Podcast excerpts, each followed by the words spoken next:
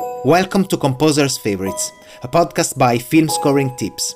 I am Giovanni Rotondo, and today we are going to learn more about composer Mark Doggett's favorite things. Enjoy the show!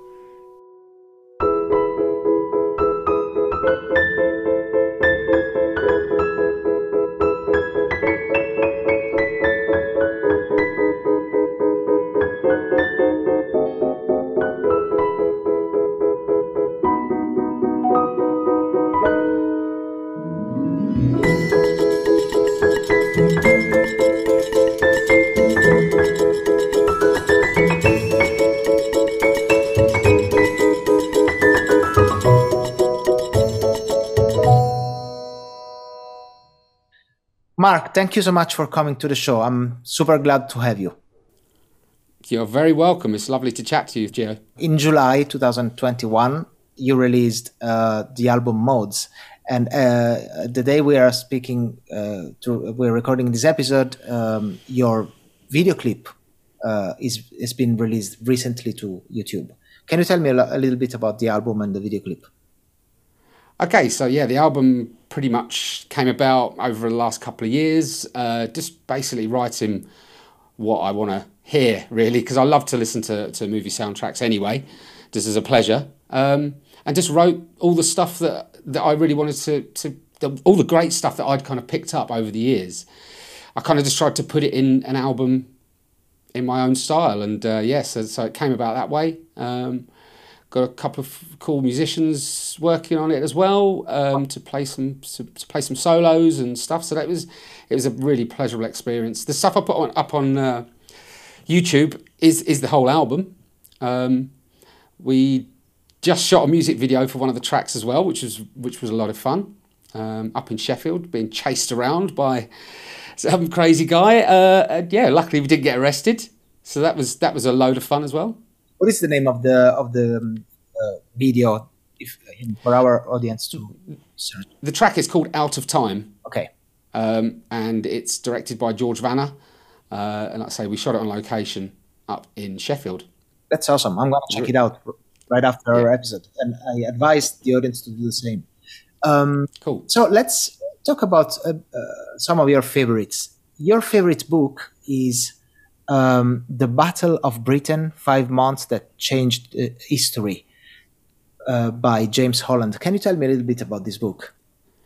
Well, I'm very interested in military history, yeah, especially aviation military history. Um, and I was actually at Duxford uh, War Museum probably about three three weeks ago, and I just saw this book. And I, I mean, I, I know loads about that kind of history, but there's always new stuff you can find out and this this book is is very insightful and i just saw it and i saw the spitfire on the front and just like a kid.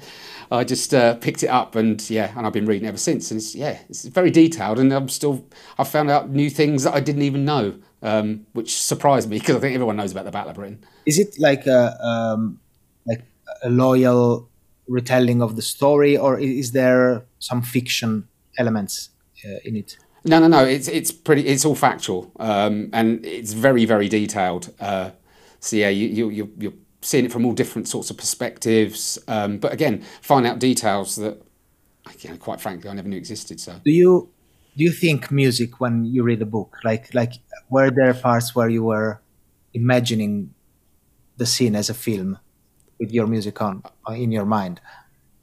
Very much. I mean, to be quite honest, things like reading and anything that's not music related mm-hmm. are generally generally there because I'm trying to get away from thinking about music. Oh. Even though it backfires every single time because as soon as my imagination kicks in, then a tune will come along to, to, to ruin the moment. Makes sense. Um, speaking of museum, we were before recording the episode, we were briefly talking about the C3PO that is uh, behind you, and and you tell you told me it's uh for, it's it's a print from a museum, uh, but the the reason I'm mentioning it is because as like me, you love Star Wars, and and uh, your favorite studio mascot is Star Wars themed. Can we see it? Can we see them actually? Okay, here they are. These are my studio mascots. C3PO, and of course, his friend R2D2 very geeky, but I don't care. I've had, again, I've had these for a long time, and uh, they just sit up there on my shelf. Look, you're you're not the first guest of the show who has a Star Wars studio mask. I'm gonna tell you, uh, but but please do tell me a little bit about your love for Star Wars and and these uh, uh figurines in particular. Like, is is there a story behind behind your love for Star Wars? Were you a kid when you started, or well, I think like most people who love Star Wars, it's really kind of part of their life mm-hmm. now. You know, it's almost it makes up part of their upbringing.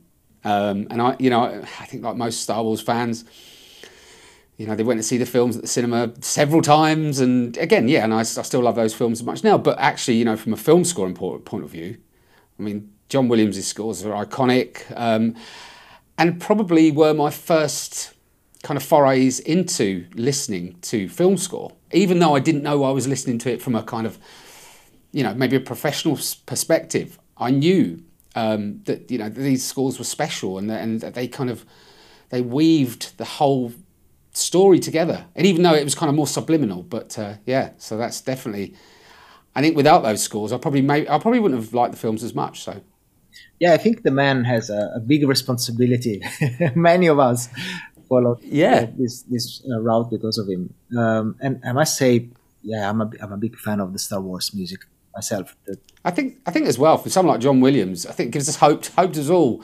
You know, he's still writing score now in his nineties, and I, have heard that he's just done the score for Indy Five, Indiana Jones Five. So I mean, I think that's great, and I think certainly again coming back from a personal perspective, you know, being in music for such a long time and then coming into scoring for film and TV seems possible from people listening to someone like John Williams or uh, you know Thomas Newman are all in there. I mean, Thomas Newman's in his sixties, Hans Zimmer's in his sixties.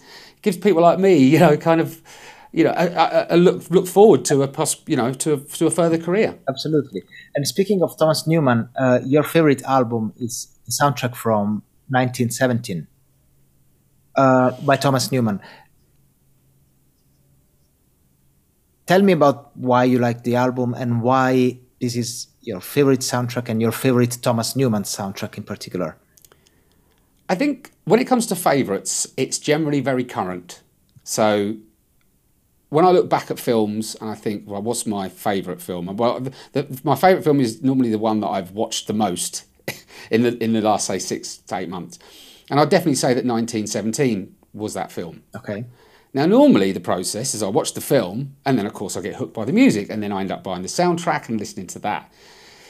And then I start to really understand what the music is about and how it fits with the film. So it's kind of educational and also a pleasure at the same time. So, but it's just it's just such a beautiful film, a beautifully shot film, um, and Thomas's score just kind of just weaves through the film, you know, like a thread through photographs. Really, that's how I see it. It's just it's just a beautiful piece. Um, it's really art, isn't it? It is beautiful. Yeah, it is. It is art. Yeah. Cool. Um, before we let go Star Wars, uh, let's talk about another of your favorites that is related to Star Wars. It's your favorite video game, Jedi Fallen Order. Please do tell me everything about it. I'm, I'm, you know, I've been uh, keeping it in my Amazon cart for a while now. should I should I hit that buy button? well, well, the nights are drawing in now, Gio. So I suggest you go and buy it because once you do, and you get to swing your own lightsaber, there'll be no going back.